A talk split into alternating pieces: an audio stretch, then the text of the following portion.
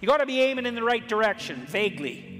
And then you have to move in that direction to learn what you need to learn as you move in that direction. So then you think, and you have to ask yourself this I get to have what I want and need. What would that look like? And maybe you're just stumped then, you know, because it's such a big question. And so you don't even know where to begin because you're that lost in the desert. Don't just do nothing because you can't. If you do nothing, you you just get old. Most people want an intimate relationship. And if you don't, well, you got to ask yourself, what the hell's going on? You know, are you bitter, resentful, cynical, terrified, betrayed, hurt, traumatized? Or you might be a misanthrope and you're one of those people who's extremely introverted. Maybe you're extremely introverted and creative and you just want to go the hell out in the woods and not see anyone and do your creative thing. And it's like, okay, you're one in a million, you get a pass. But for most people, that's just complete bloody rubbish.